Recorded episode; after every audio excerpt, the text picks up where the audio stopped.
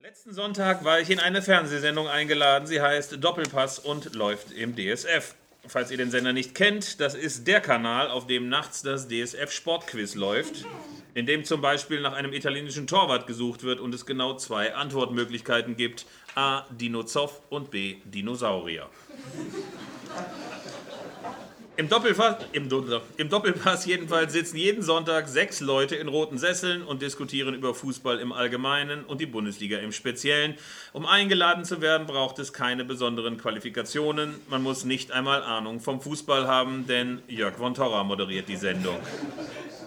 Bevor es allerdings pünktlich um 11 Uhr auf Sendung geht, haben alle Beteiligten schon eine Menge hinter sich. Das Publikum wird ab 10 Uhr mit Krombacher Weizen und Krombacher Pilz druckbetankt und hält sich schon ab 10.45 Uhr nur noch mühsam an den Bistrotischen fest. Um das Aufstoßen des Publikums zu übertönen, liefert gleichzeitig ein Musikertrio einen gefälligen Soundteppich, der sicher auch zur Sterbebegleitung in Altersheimen eingesetzt wird. Die Talkgäste haben unterdessen ebenfalls schon mächtig Stress. Ab 10.30 Uhr wird geschminkt. Das bedeutet, es wird so lange Dosenpuder aufgetragen, bis alle fünf Gäste plus Vontora aussehen, als würden sie gleich in Madame Tussauds Wachsfigurenkabinett überführt. Damit nicht genug, dann muss jeder Gast eine sogenannte These formulieren. Diese These wird dann von Vontora vorgelesen, während der Gast zum ersten Mal ins Bild kommt.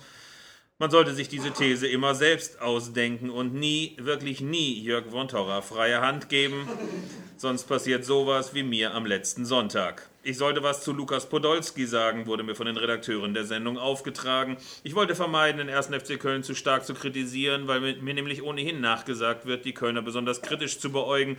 Da wollte ich auf keinen Fall frisches Öl ins Feuer gießen und formulierte meine These deshalb bewusst unscharf. Lukas Podolski soll sich beim FC Bayern durchsetzen. Das war ein massenkompatibler Allgemeinplatz. Wonti schrieb mit, fertig ist die Laube, dachte ich. Dann saßen wir in der Runde, die Kamera ging an, ich lächelte verbindlich und hörte dann Jörg von Torra sagen, Philipp Köster vom Magazin Elf Freunde, er sagt, Poldi, bleib in München, denn Köln ist keine Alternative für dich. Wer sich heute noch einmal das Video der Sendung anschaut, sieht, wie binnen weniger Sekunden vor der Kamera ein lebensfroher Mensch zerbricht. Und dabei hat die Sendung gerade erst angefangen. Und man begreift schnell, dass es nicht darauf ankommt, besonders intelligente Sachen zu sagen. In einer Sendung, in der regelmäßig Mario Basler eingeladen wird und Udo Lattek ohne Augenzwinkern als Experte geführt wird, reicht es völlig, Subjekt, Prädikat und Objekt einigermaßen fehlerfrei hintereinander zu bekommen und ansonsten immer mal wieder den Satz zu sagen, das sehe ich genauso wie Udo. Denn das ist das erste eherne Gesetz der Sendung, das es zu beachten gilt, will man wieder eingeladen werden. Wenn Udo spricht, haben die Krümel Pause. Wer das nicht akzeptieren will, weil er glaubt, dass Lattek das letzte Mal im März 1987 einen neuen Gedanken geäußert hat, dass der Altmeister statt in Geld in Weizenbier bezahlt wird und dass im Vergleich zu Lattek selbst Erich Ribbeck als knallharter Modernisierer durchgeht, der sollte besser nicht hingehen. Das zweite Gesetz der Sendung lautet Körperspannung aufrechterhalten. Was das bedeutet, lernte ich gleich in der zweiten Sendung.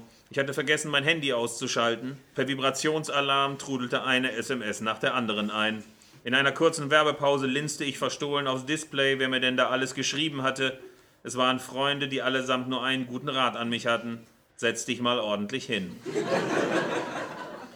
Später bei der Videoanalyse begriff ich, was die Kollegen meinten. Ich hatte im Sessel mehr gelegen als gesessen. Ganz so, als hätte ich die Stunden vor der Sendung nicht in der Maske, sondern unter dem Zapfhahn der Krombacher Theke verbracht. Und wäre nun von zwei Sanitätern in eine stabile Seitenlage gebracht worden. Womit wir beim dritten Gesetz wären, das da lautet, vor der Sendung nicht zu viel trinken. Denn es gibt nur in einer Werbepause kurz vor zwölf die Möglichkeit, aufs Klo zu gehen Wer sich dann allerdings beeilt, kann sich schnell in einer der Boxen verschanzen und zuhören, wie die Zuschauer über die Sendung reden. Das ist oft sehr amüsant. In einer Sendung war ich mal Gast zusammen mit Uli Köhler von Sat1. Den kennt ihr vielleicht. Köhler trägt auf Sendung immer sehr farbige Sonnenbrillen und hat wohl auch noch andere Probleme. Auf jeden Fall saß ich in der Werbepause dieser Sendung auch auf dem Klo und hörte zwei Zuschauer draußen an den Pissoirs zu, wie sie über den peinlichen Vogel mit der Brille links von Von Torra lästerten. Was er für redet, das hält ja im Kopf nicht aus, sagten sie. Da hatten sie natürlich recht, dachte ich in dem Moment. Köhler war wirklich ein Freak. Bis mir auffiel, links von Von Torra, da saß nicht Köhler, da saß ich. Schließlich das vierte Gesetz. Es gibt Themen, die man im Doppelpass besser nicht anspricht. Das allerdings begriff ich erst ziemlich spät. Anfangs hatte ich geglaubt, beim Doppelpass käme jeder Verein irgendwann mal dran, sogar Arminia Bielefeld. Bis mich Jörg von Torra einmal zwei Minuten vor der Sendung ansprach. Philipp, fragte er, was ist denn dein Spezialthema? Sagte ich natürlich, Arminia Bielefeld. Sagte er natürlich, passt hier nicht. Das hatte ich mir dann irgendwie schon gedacht. Inzwischen war ich schon acht oder neun Mal da. Ich darf von Tora Kumpel auf Vonti nennen und nach fünf Sendungen hat mir Udo Lattek das Du angeboten. Soll heißen, zwischen Lattek und mich passt kein Blatt Papier und das hat einen speziellen Grund. Das war am letzten Sonntag, kurz vor elf. Wir saßen bereits alle in den roten Sesseln. Eine Minute noch bis zur Sendung, da fixierte mich Lattek plötzlich und beugte sich vor. Und dann sagte er: Philipp, einer von uns beiden hat den Hosenstall auf und das bin nicht ich. Und während Vontora schon die Zuschauer daheim an den Fernsehern begrüßte, glitt meine linke Hand unauffällig nach unten und beseitigte mit einem routinierten Griff den Toilettenfehler im Gürtelbereich.